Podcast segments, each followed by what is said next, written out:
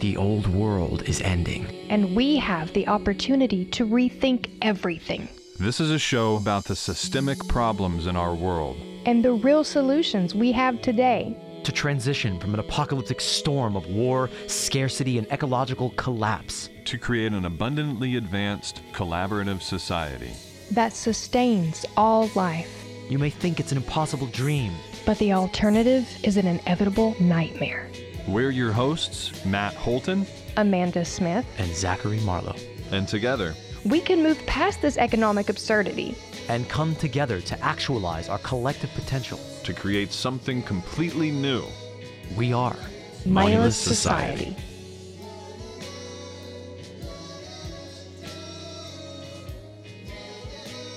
Psychedelic drugs such as mushrooms are now decriminalized in San Francisco. The San Francisco Board of Supervisors approved the resolution this week. The measure says arresting people for using, growing, and distributing plant based psychedelics should be the lowest law enforcement priority. It also says that city resources should not be used for investigations tied to the use of psychedelics.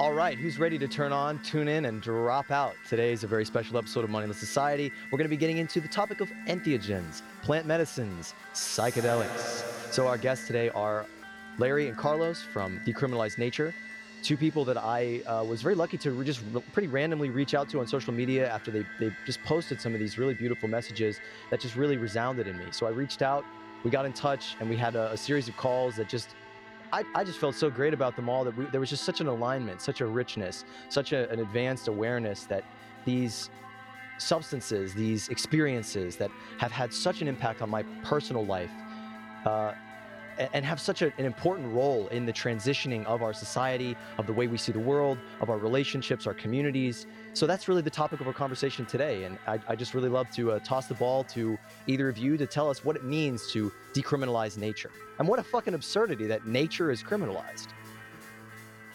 That was a big, thank you very much, uh, Zach. That was a big question we had at the very beginning. How absurd is it that nature is criminalized? And we want to sort of work with that in terms of our, our uh, name of our organization. You know, um, I, will let Carlos go a little bit into that uh, in, in a second, but uh, but I think that's something that is really key here. We're really wanting to bring that conversation back. What, what is our relationship with nature? Who is nature? Are we nature? Are we part of nature? Are we criminalized? Are the plants criminalized? Like all these different concepts, you know, that we're talking about. And so, and I think we even kind of, you know, uh, was it uh, Bill Hicks?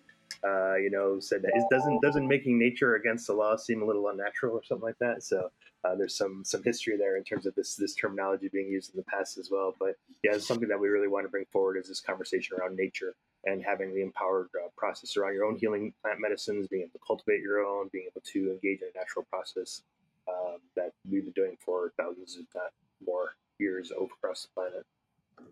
Ahead, Carlos. Yeah, well, that was my reaction after my first journey, a five gram mushroom journey in 2018 which uh, kind of smacked me in the face with intensity of uh, deep connection with spirit, the interconnectedness of all. First experience was awe. What the hell was that? The second one was, why are these illegal? This makes no fucking sense. Why are we criminalizing these things that can heal people, particularly their nature? So uh, yeah, it sort of emerged as a, in terms of a name. It, it emerged in a, in a group discussions like, what is it we're really trying to do here at the core? We're not trying to uh, legalize psychedelics because we're really not asking for a, a regulatory structure.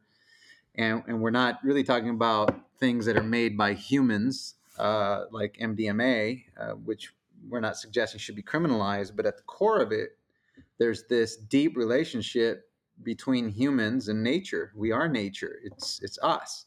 So when we criminalize nature, we're really criminalizing ourselves and our own sovereignty.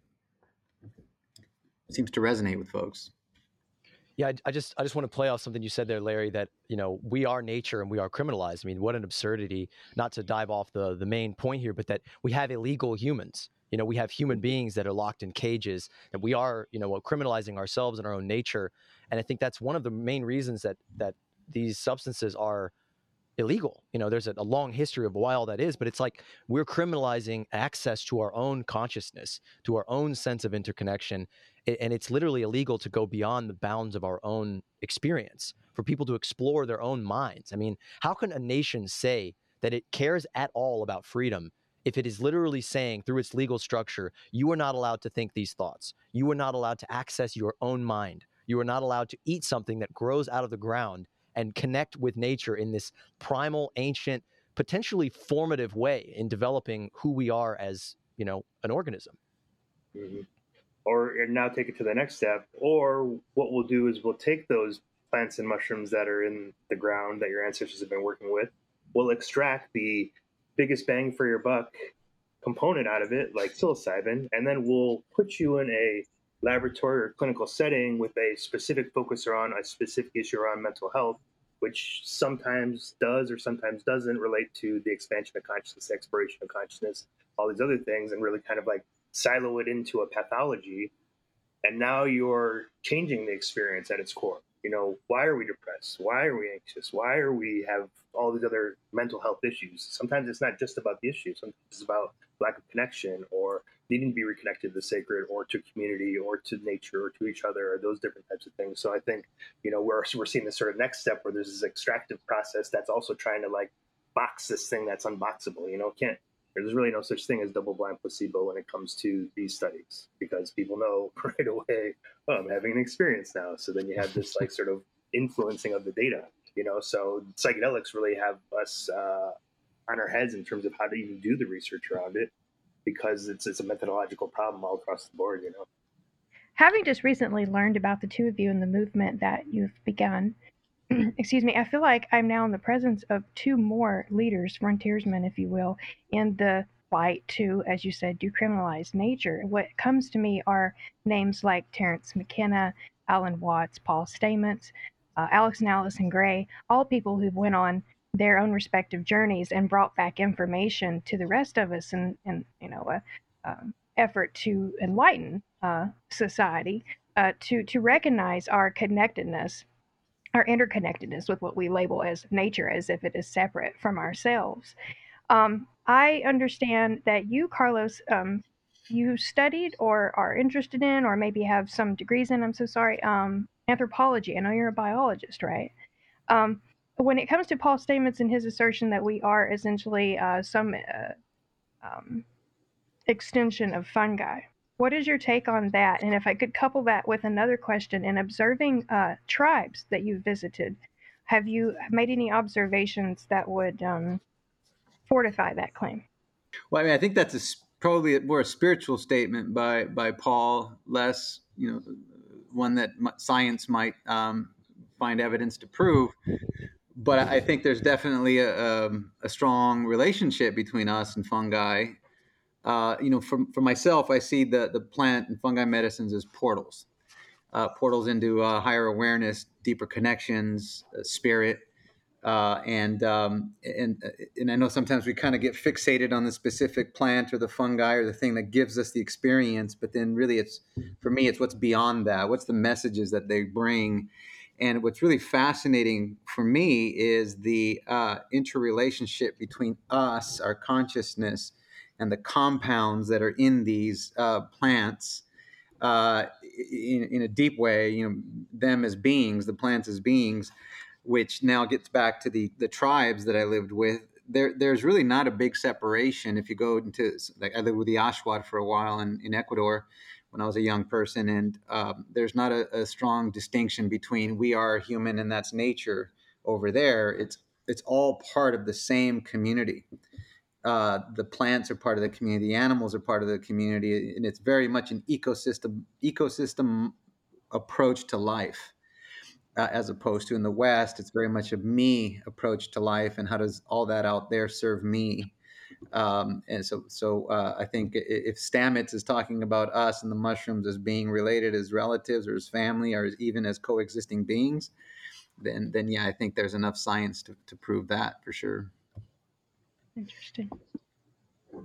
So I think it's it's one of the things that I really um, resounded so heavily with you guys with in our first little conversation. We just we just really just dove right into it, and it was just click click click. And one of the things we really had this this really powerful connection over a story that I shared from an experience that I had taking ayahuasca. And as you said before, it's, it's very much a being. It's very much not just a bunch of chemicals that affects the brain in a certain way.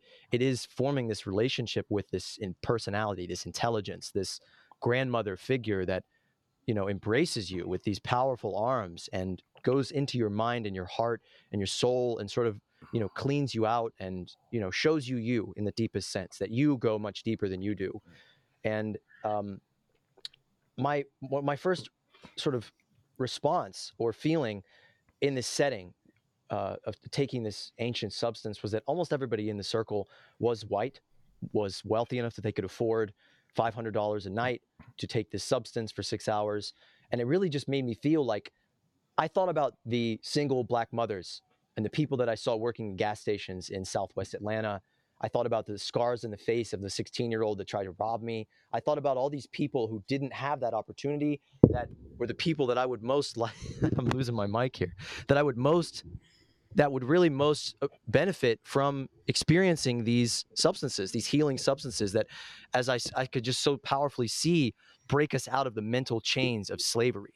So your work is really not just about plants or chemicals or, you know, eating a mushroom and tripping out at a tapestry. It's really about healing our relationships to community. And it's a very powerful bottom up approach. Can you talk about that? And please hit that that thread, that beautiful thread you hit about money and decolonizing the mind and all those things we said in that first conversation. It was sure. so powerful. Carlos, why don't you go ahead and start and I'll add some of that in the end there. Yeah, yeah you're gonna get us all riled up now, Marlo. um you know, we we are a liberation movement fundamentally. Our, my hero is Harriet Tubman. We are we are about uh, ending the slavery of humanity in our consciousness. For the last four thousand years, we've seen a narrowing of consciousness of humans away from the ecosystem, away from greater awareness of interconnectedness, towards a narrowing of awareness towards self, a, a disconnection. That's led to depression. It's led to higher rates of suicide, um, lack of satisfaction about life and the meaning of life uh, and, and we're heading down that trajectory, and the effect of these plants have an opposite effect. But what you're talking about um, is fundamental to the cause. We are here to liberate the minds of those people who need it most, which are the most marginalized in our society, who have the least access to health care, the least access to mental health care, the least, least access to resources. We live in an extractive society that, that uh, really extracts from some to the benefit of others and melanin is one of the uh, strong tools to other because uh, it's hard to other your own family, right? So you have to create an other to extract from, and and that's what really fundamentally you're you're describing. So when we started as a movement, you know, we give a lot of shit and we get a lot of shit in this movement, this decrim nature, and and, and that's really why we're here. We're here to disrupt the system uh, because uh, the reason we get a lot of shit is because we are here to advocate for the most marginalized in society. Because if we're not doing that, then we're doing against that. We're actually supporting a system that is increasingly uh, uh, hurting the most marginalized. So we always, whenever we're making decisions, we're thinking about who are the most marginalized in society and how can we ensure they have access to plant medicines. And so you describe you know the African American single mother, or I like to think a lot about you know the, the the, cholo, the brother, the thug. That you know these are all things that are terms used in society. People who in society have been discarded, but they are sacred beings. How do we create a system that serves them? And the therapeutic model does not serve them. We're not against therapeutic model, but that system won't serve you know the brother in the hood or in the barrio um, who comes from struggle uh, the medical system won't serve them. They typically don't have insurance. Uh, and, and then the corporate system, as Larry was mentioning earlier, isn't going to serve them because it's designed to put to, to, to, control the medicine given to you as more of a, a, a cause a, a, tool for sedation than a tool for liberation so so we are about liberating the plant medicines grow gather gift model building local economy to make access ubiquitous for the most marginalized amongst us and frankly that's why we get so much shit. And we're not going to stop because we know that's why we get a lot of shit from the corporate interests and their proxies. And I think a big part of that, as Carlos was saying, is uh, is sort of uh, we're really a model of abundance, you know, and, and models that are running the world today are models of scarcity, right? Monopolize, control, patents, uh, intellectual portfolios, all those different types of things, right? And so I think that's exactly the point. To we're we're saying to people, no, you don't have to go to that pharmacist to get your medicine or even that dispensary. Like you can grow your own. And uh, and and I think that's something in, in relation to this policy that's kind of just starting to come about with cannabis now, but they still limit like you can only have this many plants or whatever else. Like you can limit a plant right, or an allowable amount, right? They call it allowable amount, so they make you feel like, oh, thank you so much for allowing this amount to us. What actually they're saying is, when can we arrest you again? Okay, so mm-hmm. um, so this model of abundance and a model of scarcity is kind of the dynamic that we're playing up against here, right? And so because we're about this model of abundance, um, I think there's a lot of people who see that as a, a safety factor but not for people's physical or mental harm or psychological harm or even spiritual harm, but for their bottom line, right? Well, we need to limit you so that we can sell the product back to you over here, right? And I was talking to, and this is, I think, something we were talking about a little bit earlier. Um, I was talking to an economist not too long ago, and uh, I was saying, you know, hey, you know, what what is, what isn't? I mean, economists, you know, you hear about these things. Economists, I always think it's related directly to economy, but he says a little something different. And I was like, so what does econ- economists really do? He says an economist studies scarcity. I was like, oh, that's very interesting. So, what would you do if there was a model of abundance in front of you? And he was like, well, we don't really have a model. what? so, so, here we are. We have a scenario where the people who are supposed to lead us out of scarcity and into abundance don't even know how to talk about abundance because it's not part of their structure or their system. Hmm. So we're stuck in being defined by these people who don't have an understanding. And I'm not saying everybody, you know, just the general model, the system doesn't really have an understanding for how to study a model of abundance versus a model of scarcity. So we're kind of like playing, you know, and, Carlos gave a great talk at the uh, expo not too long ago, playing with these like paradigms of words, paradigms of consciousness. All these different things are rubbing up against each other. And psychedelics are kind of, or entheogens are kind of like helping us see where these boundaries at. What's the difference between abundance and scarcity? What's the difference between control and emergence? What's the difference between uh, you know hierarchy and horizontalism, or localism, you know, or globalism and you know bringing it local so you don't have to you know we see with COVID and everything else these big supply chain issues that happen. Well, let's let's make it local. Let's make sure that power is in our community, that we know who everyone is, and it's something Carlos has been working a lot, a lot with uh, Oakland uh, as the Go Local initiative. I think you know, as probably everybody on this mm. call, I think this is really the way to move forward in terms of these types of policies. Just to build on that real quick, except one economist that was recently turned on to by one Marlo, uh, Jeremy mm-hmm. Rifkin. I mean, talks about what happens when we have abundance it was an, an incredible uh, concept. Uh, you know that that we have an economist who's actually talking about what happens when abund- abundance emerges from technological disruption and revolution that we're currently in, and in the end, it goes to localism. And, and, and the case he lays out that, that now we're gonna we're gonna find ourselves by design building local economy within the con- context of abundance. Yeah, man, I'm there.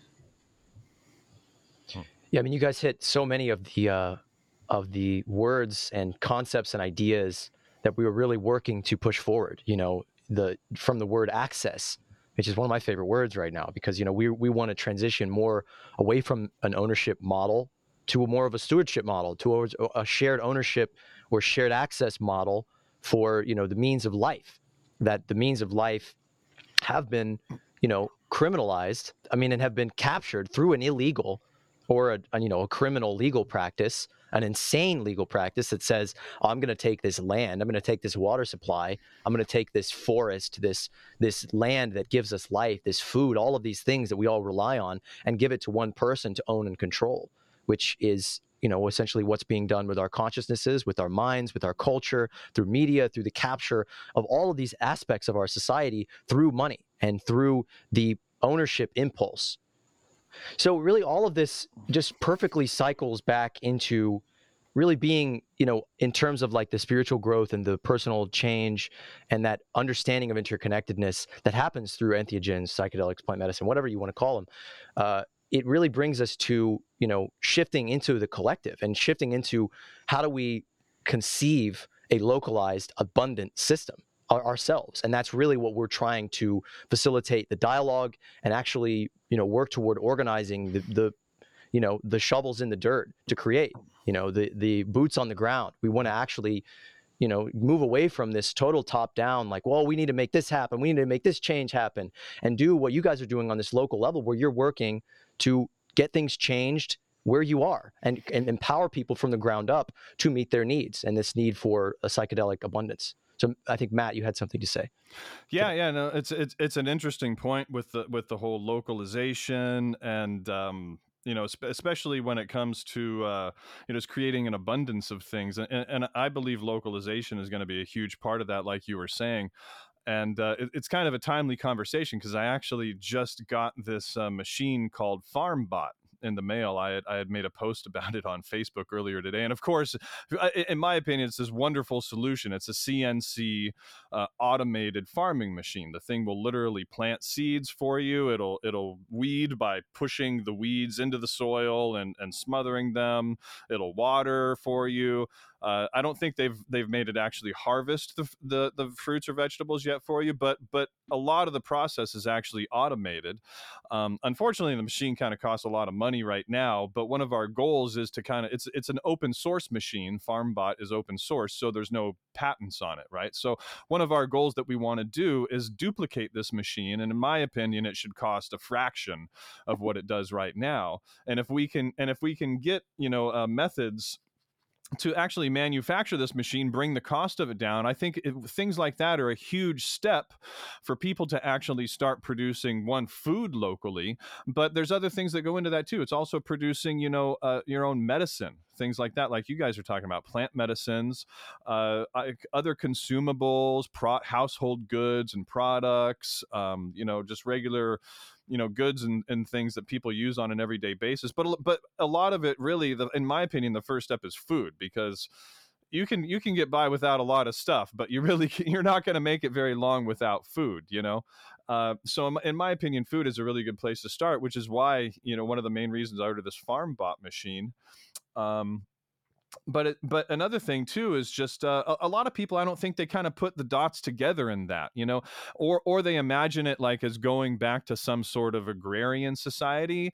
And and a lot of people aren't aren't really wanting to do that. You know, they have other plans and hobbies and passions and deny and desires, and they're not wanting to go out into the field and you know work six or eight or ten hours a day planting crops or harvesting things like that. And that's where this technology comes into play a lot of the time with these automated systems. So that's that's kind of one of the things we're really trying to develop and promote is these automated systems. But that can go into other things as well, talking about like mushrooms and mycology. I'd really I'd really love to start exploring you know trying to localize production of these things uh, as well as kind of promoting their usefulness uh, and and just their potential in a lot of ways as well. But the other side of that is actually getting some of these things you know decriminalized as, as you guys are promoting too because it's very hard to do that unless you're i guess in oregon you know right now is probably one of the one of the few places where you can actually uh, you know go go and have a psilocybin or you know type of experience and, and it not be completely illegal.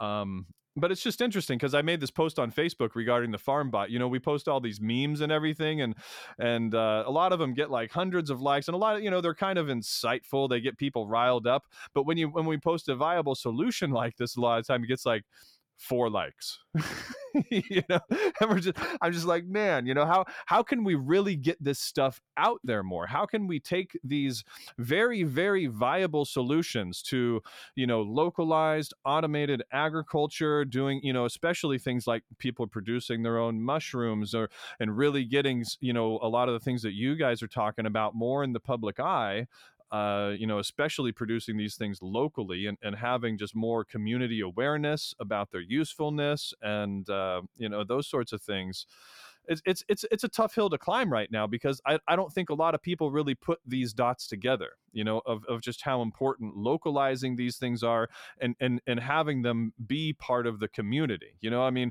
when when a lot of people think of where are you going to get your food they think oh the grocery store. They don't think oh actually my friend has you know a FarmBot in his garage and he produces you know 70% of his of his own fruits and vegetables you know out of his garage with a few led lights and you know maybe you know some local electricity or solar panels or something like that. So i don't know your thoughts on that maybe just how how how is how can we get this message out there more especially in the in the realm of mycology mushrooms? Maybe that's kind of part of the puzzle too.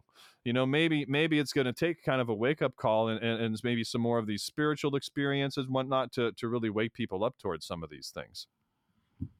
Yeah. Larry may i jump in and then kick it to you? Yes please. Yeah yeah, thanks for that. And you know, the whole idea how do you get people to see this? My my conclusion of people in general is, you know, we're we're these sacred beings, but at the end of the day, we're sort of these rechargeable batteries with algorithms.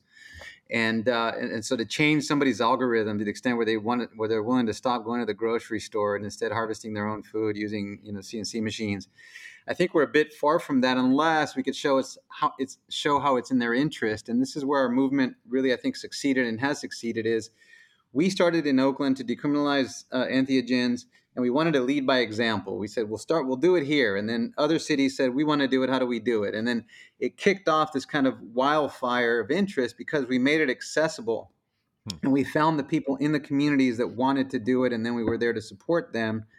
Uh, but then the whole Go Local movement is taking it to the next level. We said to ourselves, how do we stop corporations from controlling the game? And there's only one way to do that, and that is localism, because the only way that we can constrain the capital controls and the marketing controls and the regulatory framework controls is by where we have control hmm. still, which is our local governments. So that's the only playing field where we are still in control and corporations have not come in to dominate it. And so that's that's why we we started the whole Go Local movement around soil-based economy, including plant medicines and food. But then we uh, when I read uh, actually Tony Seba Rethink X is a big go local um, uh, uh, technology disruption, information materials, food, transportation, and energy are his sectors that he identifies. Massive transformation, S curves. Eventually, it goes local. And I was already looking at that and talking to Tony about how do we implement these larger technology shifts in our com- local community so that people are drawn into participating as opposed not intellectually but because it's in their self-interest and that's coming but then i you know started reading jeremy rifkin and we're like he's in the exact same place based on his perspective as a wharton school uh, you know uh, instructor uh, economist they both land in the same place which is eventually it's in everybody it's going to be whether we want it or not it's going to be in everybody's interest to opt into these local economies. So that's uh, that's kind of where I think it's all heading. I, I just want to make a point about uh, that Jeremy Rifkin made, who's who's really somebody that just is not well known enough. is a, is a really brilliant thinker, is an amazing speaker, is just a personality that I really enjoy, and someone I would love to get on the show.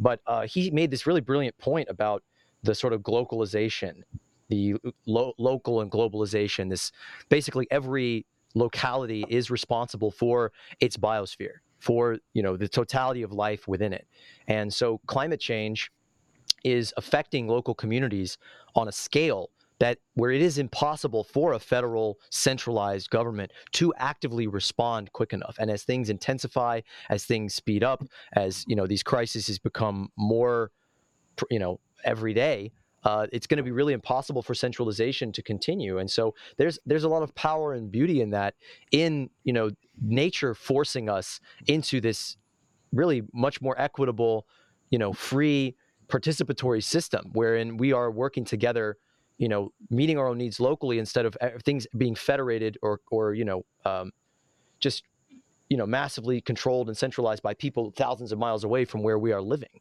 And so you know jeremy rifkin eh, overall i mean has uh, more than just about anybody I can think of, other than like Peter Joseph or Jacques Fresco, is really laying out technical solutions of how to create resilient community society uh, in terms of basically the what he calls the third industrial revolution, which is a revolution in transportation, energy, and communications and that's basically adding you know the internet of things which is you know sounds like a scary term but it's basically an energy internet where we have decentralized energy production through solar wind geothermal you know tidal whatever the local energy is that's put into a smart grid where every building basically is its own power plant, green power plant, where there's solar panels on the roof, there's wind turbines on the sides, there's geothermal underneath it, and you know whatever other energy sources there are locally, that building itself becomes a power plant that's storing that energy and transferring it where it is needed.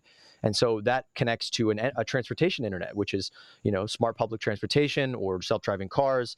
You know, this revolution in transportation, which is connected to the internet, which is of course a communication revolution. And he talks about uh, liquid democracy, eh, you know, and, and and thinking about democracy in the age of Twitter, which is like, you know, we can instantaneously feed back into this system, you know, millions of times a minute to give a, a smart system that controls the distribution of resources all of the information that it needs to completely equitably economize in an abundant fashion you know to to you know generate these abundances of energy food whatever we need and to distribute them based upon real need and that to me is you know the resource based economy that we're working toward that to me is a real economy And so, how do we get there? One of the biggest steps is changing people's minds, helping people see these this beautiful transition that we're uh, that is capable. And I think um, that entheogens, psychedelics, rituals, experiences, like like nothing short of an experience of life can change people enough to open them up to these wonderful possibilities that exist underneath our feet.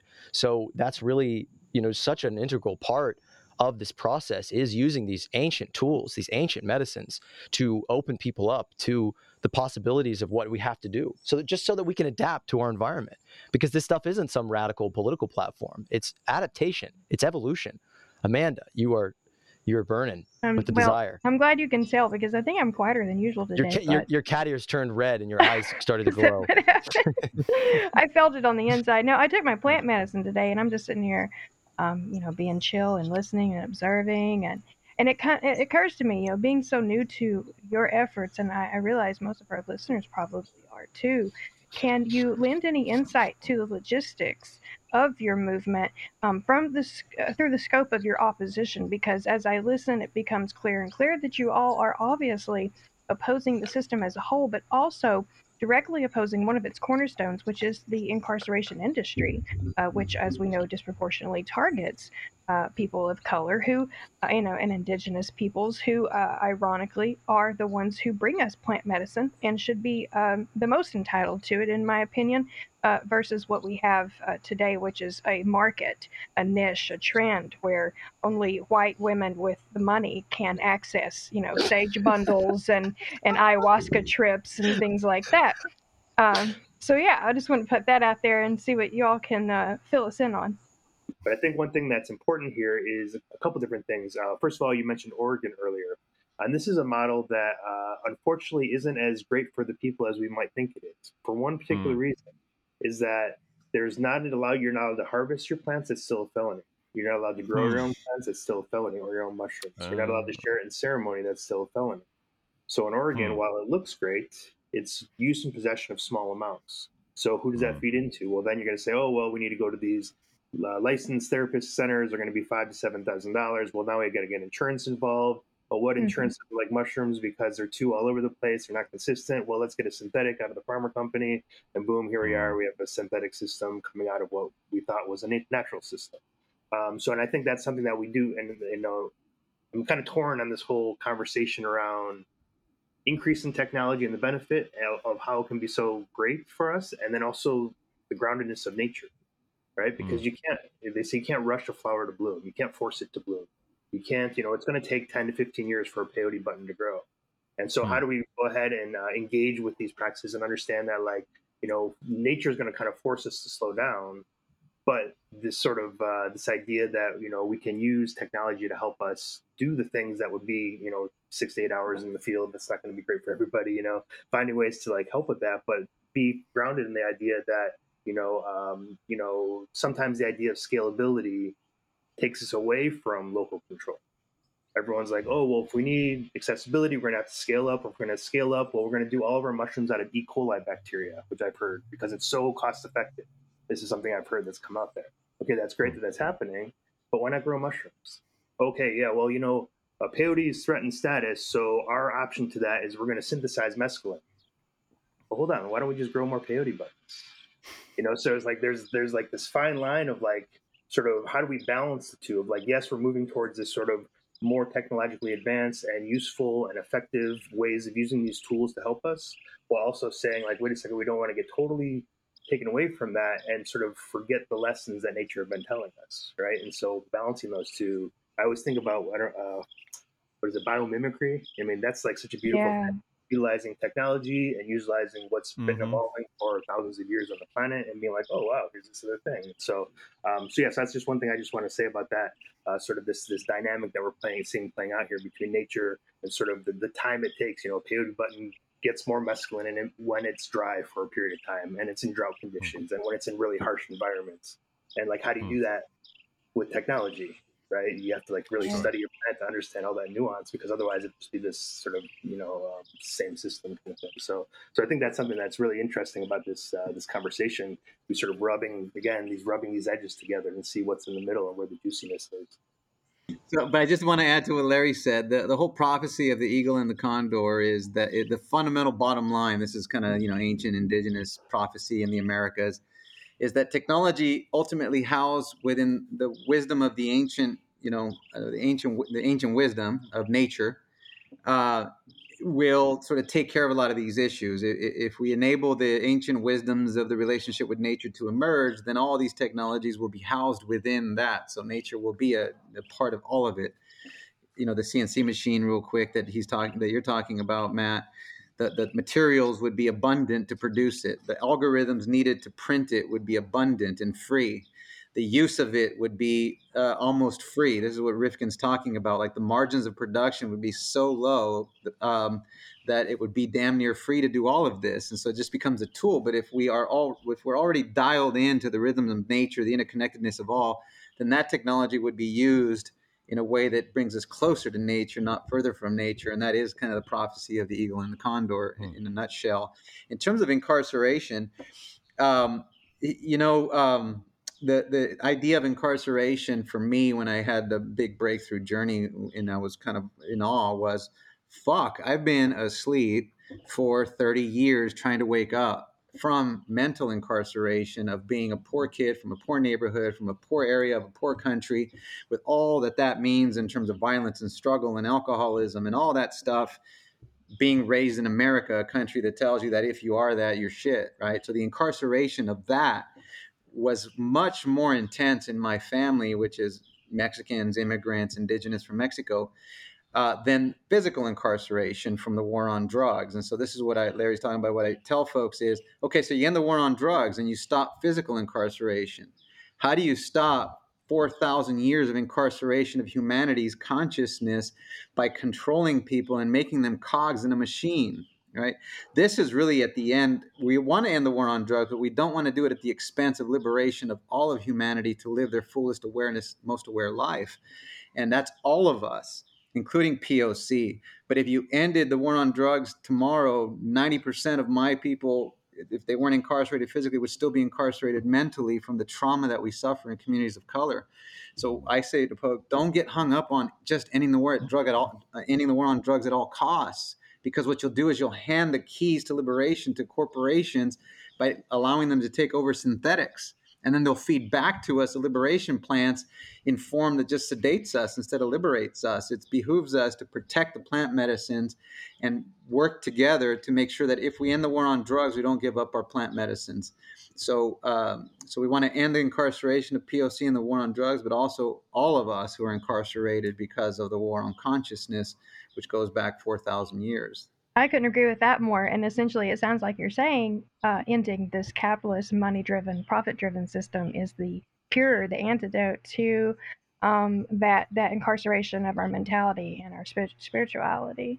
Um, and just to piggyback on what you said and what Larry was talking about earlier, I wanted so much for him to know that I couldn't agree more with the points he was making uh, regarding how we have to be careful how we pair nature with technology in trying to provide access, I think is what you were saying.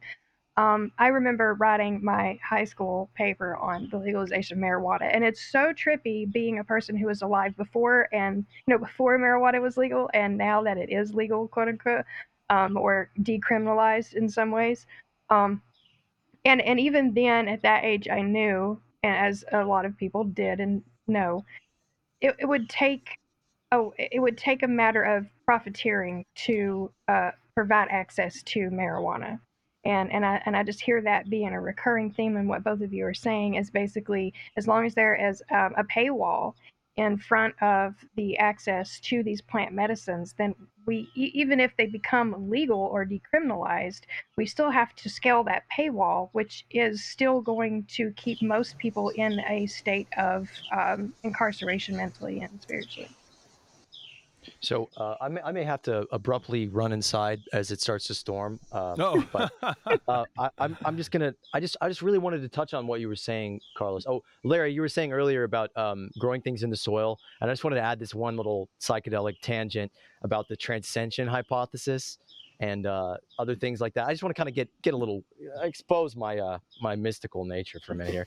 I really do believe that when we take natural psychedelics, plant medicines like like the fungus, we are actually connecting with the entire Gaia. You know, we're, we're the entire Earth, the the the concentrated intelligence of the whole planet. So for these uh, mycelium to actually connect to the soil, connect to the life sequence of the planet, and to take that as opposed to taking something that's grown in a closet or grown, you know, or synthesized synthetically, we are actually not, you know, gaining kind of half of what the point of this of the medicine is, which is not just a chemical reaction. It is us connecting with us, with the deeper us, the bigger us, the higher us. And so I, I just wanted to add in this transcension mm-hmm. hypothesis mm-hmm. too that uh, uh, computers and technology get smaller and smaller and smaller and smaller. You know, the the you compare the size of a computer in the 70s to you know the smartphone in your pocket, and you imagine this process continuing to the point of you know a, mo- a supercomputer that's far more powerful than anything we can imagine inside of a molecule. So you know, fungus. Some fungus can survive in the vacuum of space. So there is this freaky hypothesis that the the psilocybin mushroom or the psilocybin compound is in fact uh, like an entire galactic alien consciousness that has uh, hidden itself into this molecule. Then we take that molecule and it, it connects us to you know the, the, the God principle or the God particle within. But I just really wanted to to just purely just from my heart um, thank you, Carlos, for what you just said about that that war on consciousness, that true decriminalization or that true criminalization, that enslavement of humanity to what is ultimately a dream, what is a hallucinogenic cycle of history that we have gone through.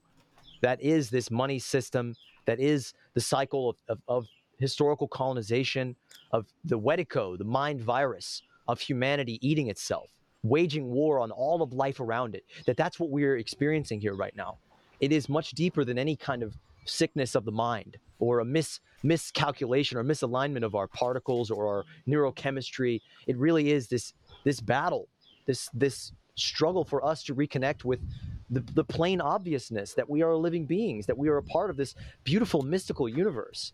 And that that that that process has been taken from us. And, and, you know the severing of peoples from their medicines from their rituals is a tremendous aspect of that that we have been culturally smashed. Like all peoples were at once indigenous in the way that we lived in tribal communalistic egalitarian cultures deeply connected to the, the localities that we lived in. The nature yeah. you know the, the and that was taken from us all of us and we were brought into this enslavement of this monetary existence that we have to chip away at each other and and take from each other and and exist in this enslavement. And i just think in the process of getting out of that th- this is the work. This is the work of of getting all peoples to that aha moment that amazing cathartic revelation that oh my god i was asleep. I was not awake. I was not aware. I was not myself. And to come into that with each other is everything if I can if I could build on that, thank you. You know, when we unpack it enough, and I'll give this 30 seconds here. When we unpack it enough, we realize it was me who incarcerated me. Mm-hmm. Before capitalism, there was wow. uh, industrialism. Before industrialism, there was colonialism. Before colonialism, there was feudalism. Before feudalism, there was extracting people off their land to, con- to come and work for them to build pyramids or to build civilizations, quote unquote. It was us doing it to us. We come from fear because we're animals who came out of the wild, and that still lives in us in the name of fear.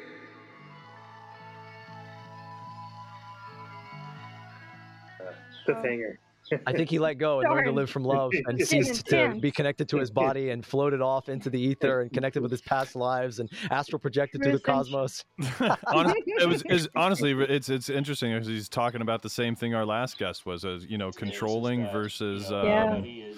what was it? Basically, you know, just cooperation or um, just compassion. You know, coming from coming from that sort of a standpoint.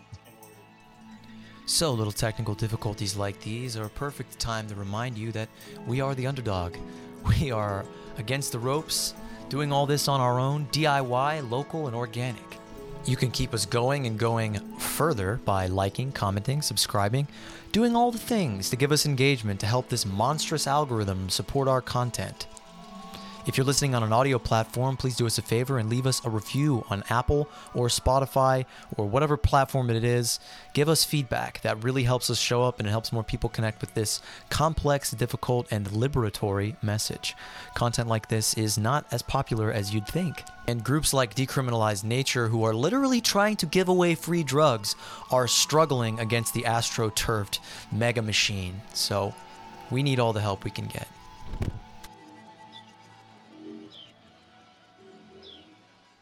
What's really interesting like larry what you were saying about you know finding that middle ground between the technology and um, you know the just the natural processes and the natural ways that a lot of things come about.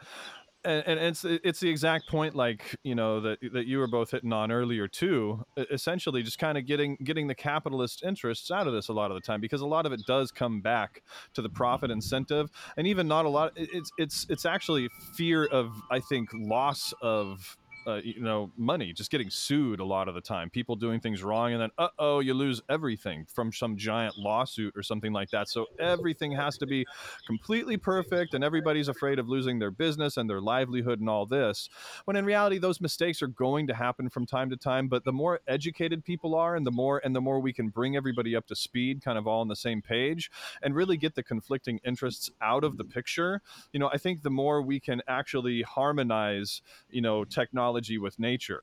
I actually did uh, Ibogaine not too long ago, and and it was a really interesting experience for me. I, I know a lot of people say, "Wow, this is just like some incredibly spiritual experience." I didn't really have that. You know, to me, it was just kind of like it was kind of more of just this, you know, psychedelic experience.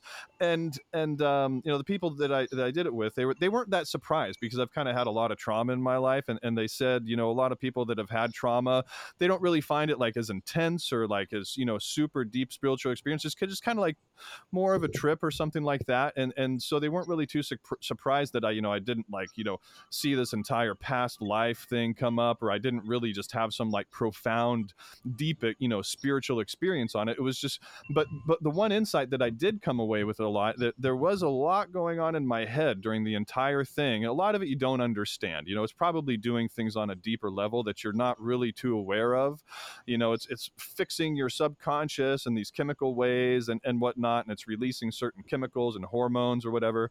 Um, but one thing that I really did find very, very good was just, you know, when when when the experience got to be a bit too much, um, you, you, just disconnect from it. You, you, you relate to the observer essentially. That's not that's not you know emotionally attached to this entire thing, and and you just step back and you say, okay, where's the observer? You know, where's where's where's the being that's witnessing all of this? That's not actually, you know, part of my head. You know, all this stuff is going on in your head and you literally can't escape it. And there was a part of me that was just like, okay, this is a bit too much. I'm just going to be the observer now. You know, and and ibogaine is actually a substance where it helps you build new neural pathways through chemicals that it releases. And so, in a habit of doing this, literally hundreds of times over the course of eight hours, this this habit of just stepping back and being the observer uh, almost kind of just becomes consciously ingrained to a little bit over the course of doing that for so many hours. And that was actually um, I, I, when I was telling the guy that you know I was doing this whole thing with and kind of administered the experience. He was like, that was actually probably one of the most common uh, takeaways that people really get from all of it is just kind of being able to step back from the experience and be this observer that's not as emotionally attached to the entire thing. Um, so it was just really interesting to me. But but we were also talking about other things too, like we were talking about LSD, and he and he was saying that. Um, you know lsd when you when you when you take the molecules and you like smash them together in a petri dish they actually produce light like it's it's like not really bioluminescence but something like that. Like the the the source of lsd like is is an energy of some sort and they're not really too sure how it happens right? But it just kind of goes to show you. And this person actually had a very very very spiritual experience going in with lsd where they just like really felt connected to the light and consciousness of god and everything else and it's actually what turned this person uh, going down this path of you know helping other people find these plant medicines and administering them in a lot of the time so i think there is more there that we just don't understand even if we're not experiencing that or seeing that for ourselves a lot of the time you know? Just because i didn't experience that for myself doesn't mean it doesn't exist you know? And i and i definitely I, I, think there's a lot more out there that we can't really prove with science, you know, that, that our current technology can't really detect, or, you know, it just doesn't have the means to sense those sort of things. But there's so much more with our consciousness and light, especially light in particular, just being source and information and love and consciousness itself and all this stuff. There's just a, a very, very deep uh, uh, meaning and, and, uh, an experience there that, that you know all this just barely scratches the sur- surface of and um, yeah, but I, I really think that just taking the profit incentive out of this whole thing, uh, that, that causes all this, you know, colonialization, colonialization and marginalization and extraction from people, and just using people for profit and all this other stuff. If we can separate the two, then a lot of these paths will become much clearer and and a lot less inhibited, you know, by by that entire uh, by the entire profit monetary system. I think that really just throws a monkey wrench in it a lot of the time, and it throws these monetary incentives that are just really in conflict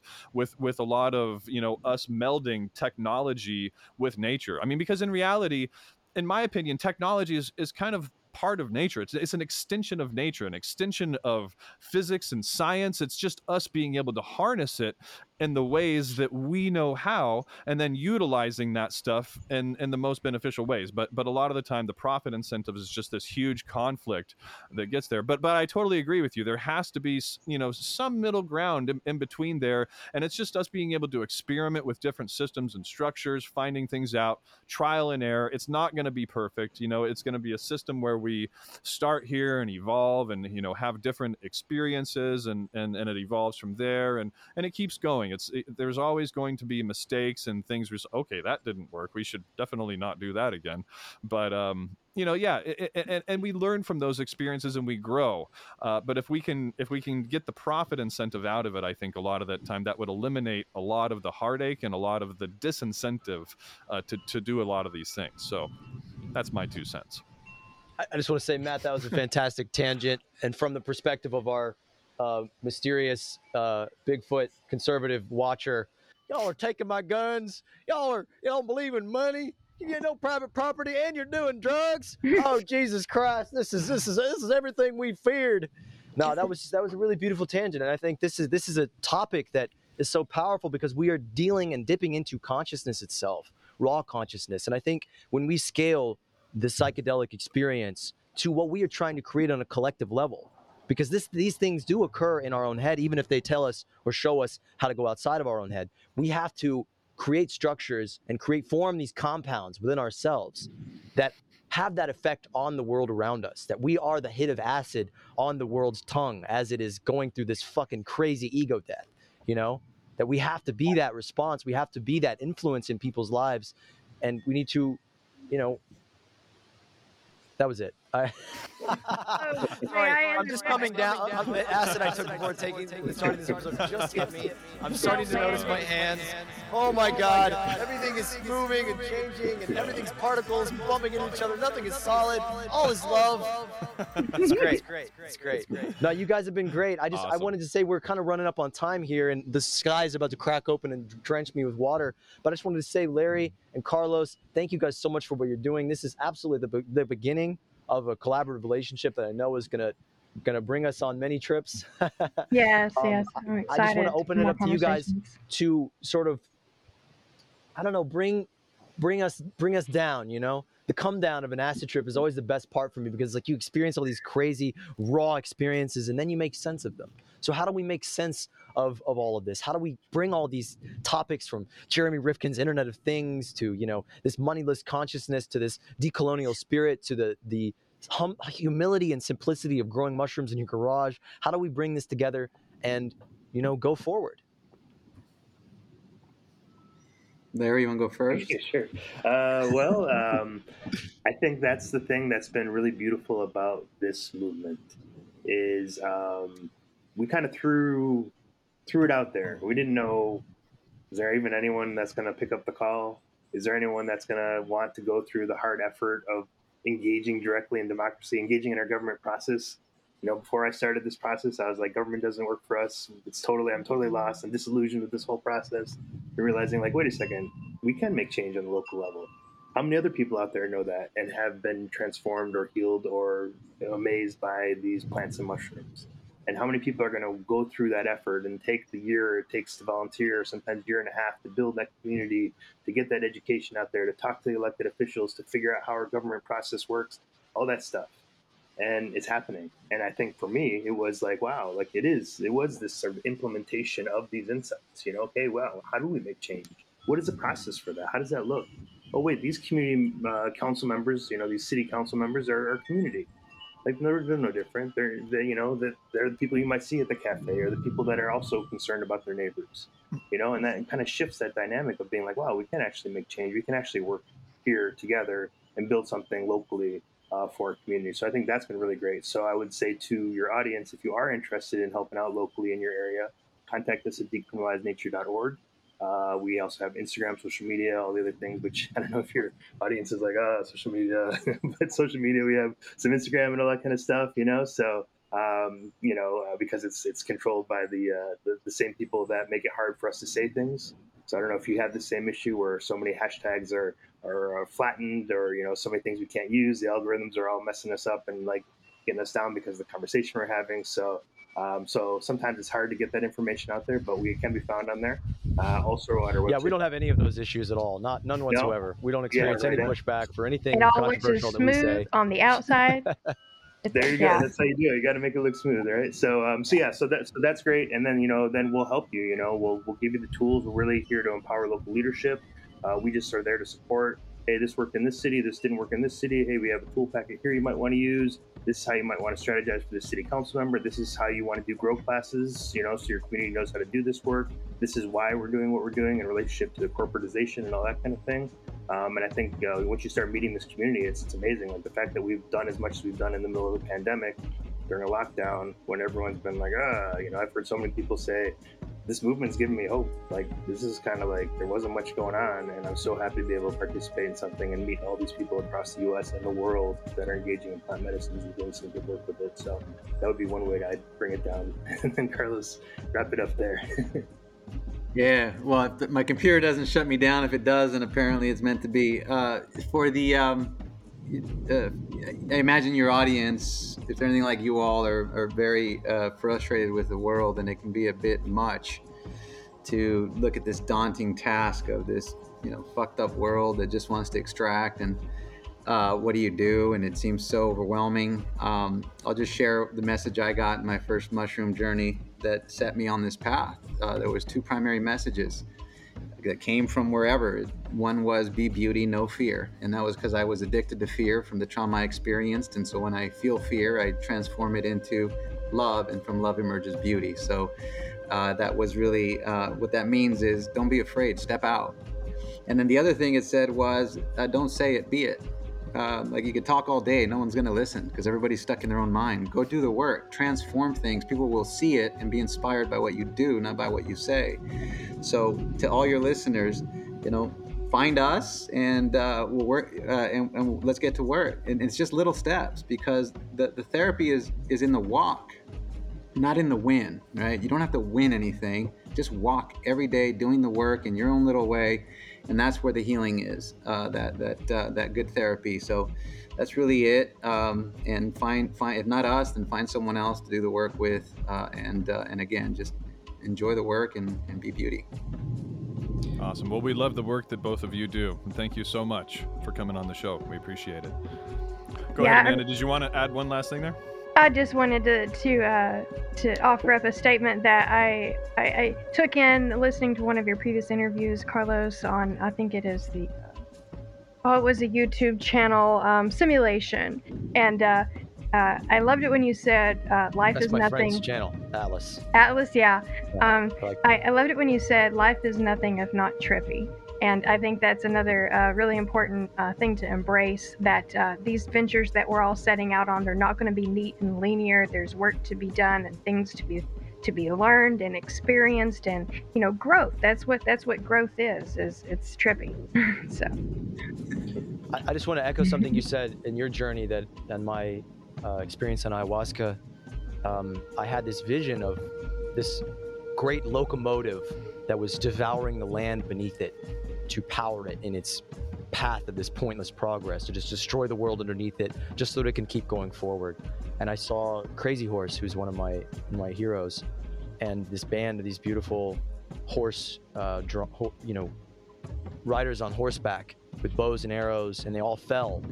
And i saw a crazy horse he, and he looked at me in the eyes and he said something as he da- as he died as he perished he said the most powerful thing you can do to an enemy that wants to destroy you completely is to be beautiful right in its face to be to to stand against it as this symbol of something sublime of something that it cannot be that it cannot understand.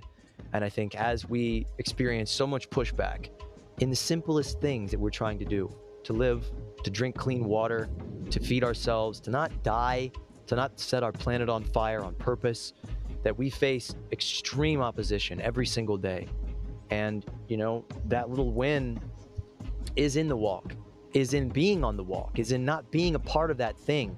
And it, there's a tremendous amount of compassion that comes to looking at all those people you see in the world that have so much ignorance and hardship and pain and ugliness in them, and to think about you in your worst moments, and to think about the power that one hit of acid, that one bite of mushrooms can unlock in you to change in yourself that I think that people find it hard to imagine the world changing because they have not changed in themselves. But any of us that have personally changed, and I look at the person that I was five, six, seven years ago, and I was a fucking wreck. And I, I couldn't, if, if, if I had told myself of the deeds and wonders and, and, and beauty in, my, in the life that I live now, and the purpose and the, the splendiferous community, I would not believe it. And I would be angry. I would, I would resist it. I would fight it. I'd say, fuck out of here with that shit. Give me another drink. I want to die. I want to kill myself. That makes me sadder than anything. And that's a response I get a lot is people that are afraid of this. But I think that as long as we continue to be that force of nature, you know, that reinforcement, that you know, beautiful experience in the people around us' lives, as you've gifted us with this experience today, as you said beautifully, you know, th- this is the walk. This is this is the destination. Yeah, thank you very much.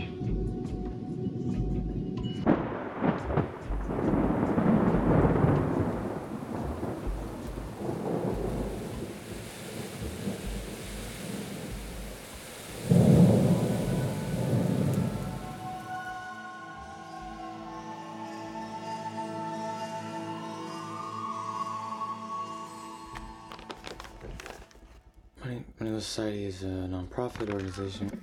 please, please uh, consider supporting it. you guys, we really need money. Moneyless Society is a labor of love.